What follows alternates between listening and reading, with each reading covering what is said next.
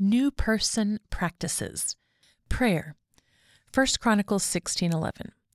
Seek the Lord in his strength. Seek his presence continually. 1 Thessalonians 5:16 and 18. Rejoice always, pray without ceasing, give thanks in all circumstances, for this is the will of God in Christ Jesus for you. Prayer, at its simplest, is communicating with God.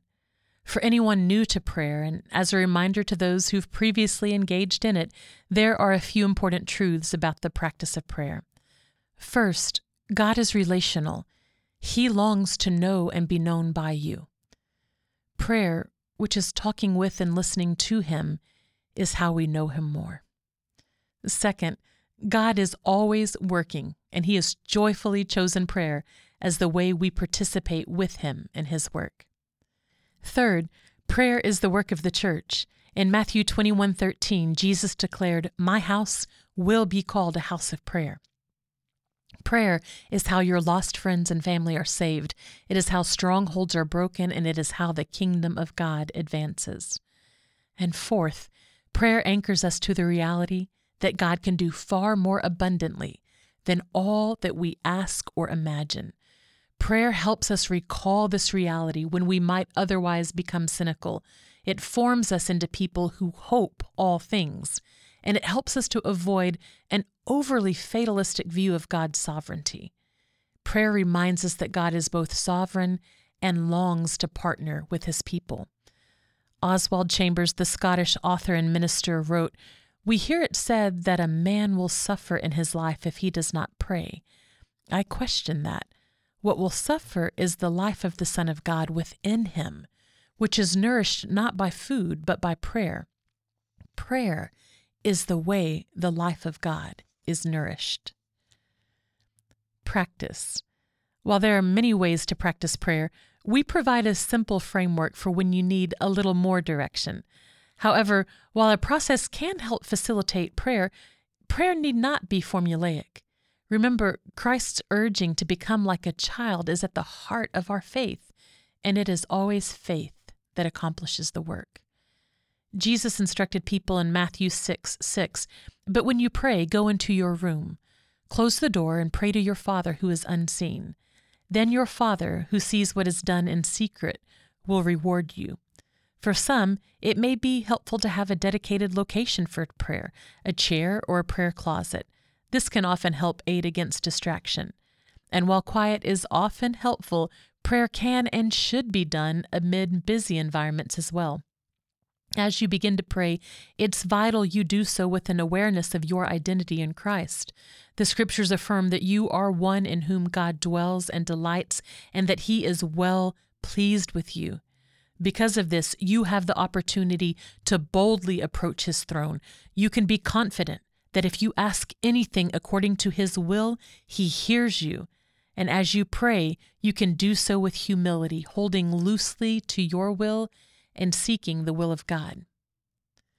One way to pray is to pray using ACTS, the acronym ACTS.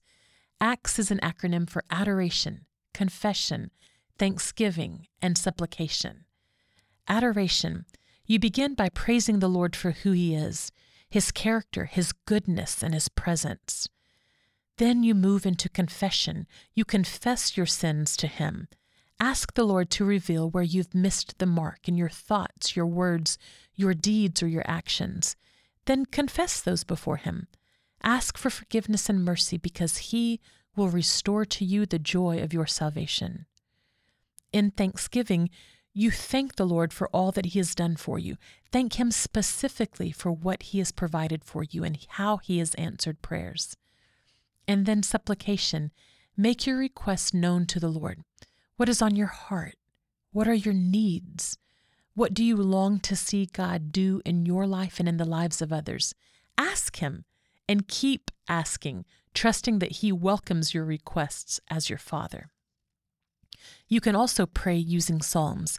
The Psalms served as the prayer book for the people of Israel, and they were designed to be read, prayed, and sung by his people. You can take a psalm and pray through it, letting the word shape your words. Try praying using the Lord's Prayer. The Lord's Prayer has been a hallmark of prayer for the people of God for two millennia.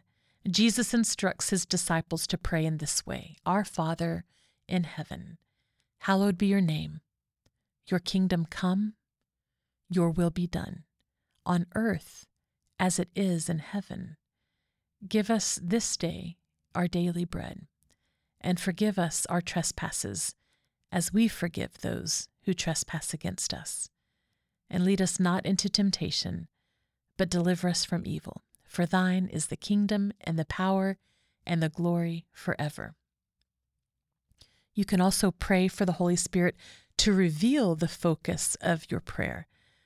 Cultivate a rhythm of asking the Holy Spirit what you should pray for, and then spend time listening for what He reveals. You can also pray what you've got. Let this encourage you. Sometimes all you can do is pray what is in you, and the Lord invites us to come to Him as we are, so that He can, through our prayers, form us into the likeness of His Son. A final word on prayer. While it's true that prayer is the fuel for your life, there may be times when you feel your prayers are going nowhere. Rather than pulling back, press in. Keep talking to God. Go ahead and tell Him you don't feel you're getting anywhere in prayer. Continue listening as well. Sometimes there may be a block, something that needs to be confessed or removed. And sometimes God is inviting you to know Him in a way that engages more faith. Keep company and remain in communication with Him. Don't become cynical and fight to retain a childlike heart when praying to the Father. Here are some ways you can practice prayer with your family or faith community. While most of us may prefer a quiet place of prayer, don't allow a noisy setting to keep you from praying. A story is told about Susanna Wesley, mother to John and Charles Wesley, along with eight other children. Though privacy and personal space in a big family were challenging for her to come by, she would regularly bring her Bible to her favorite chair, take her apron and pull it up over her head, and in her makeshift tent she would intercede for her family and study the scriptures. So try making prayer fun for kids. Use a piece of poster board to keep a running list of prayer requests from your friends and your family, and take turns shooting at it with a Nerf gun, praying for whichever request you hit. Spend time journaling your prayers. Seeing how God has been faithful will continually inspire you toward prayer. Try going on a prayer walk with friends around your neighborhood, around the church, or at a sick friend's home. And now it's time to journal. For our listeners, we created the trellis to be interactive. There's a lot of room left in the margins for you to reflect. At this point, grab a journal or a piece of paper, write out what God is saying to you, and be faithful to do it.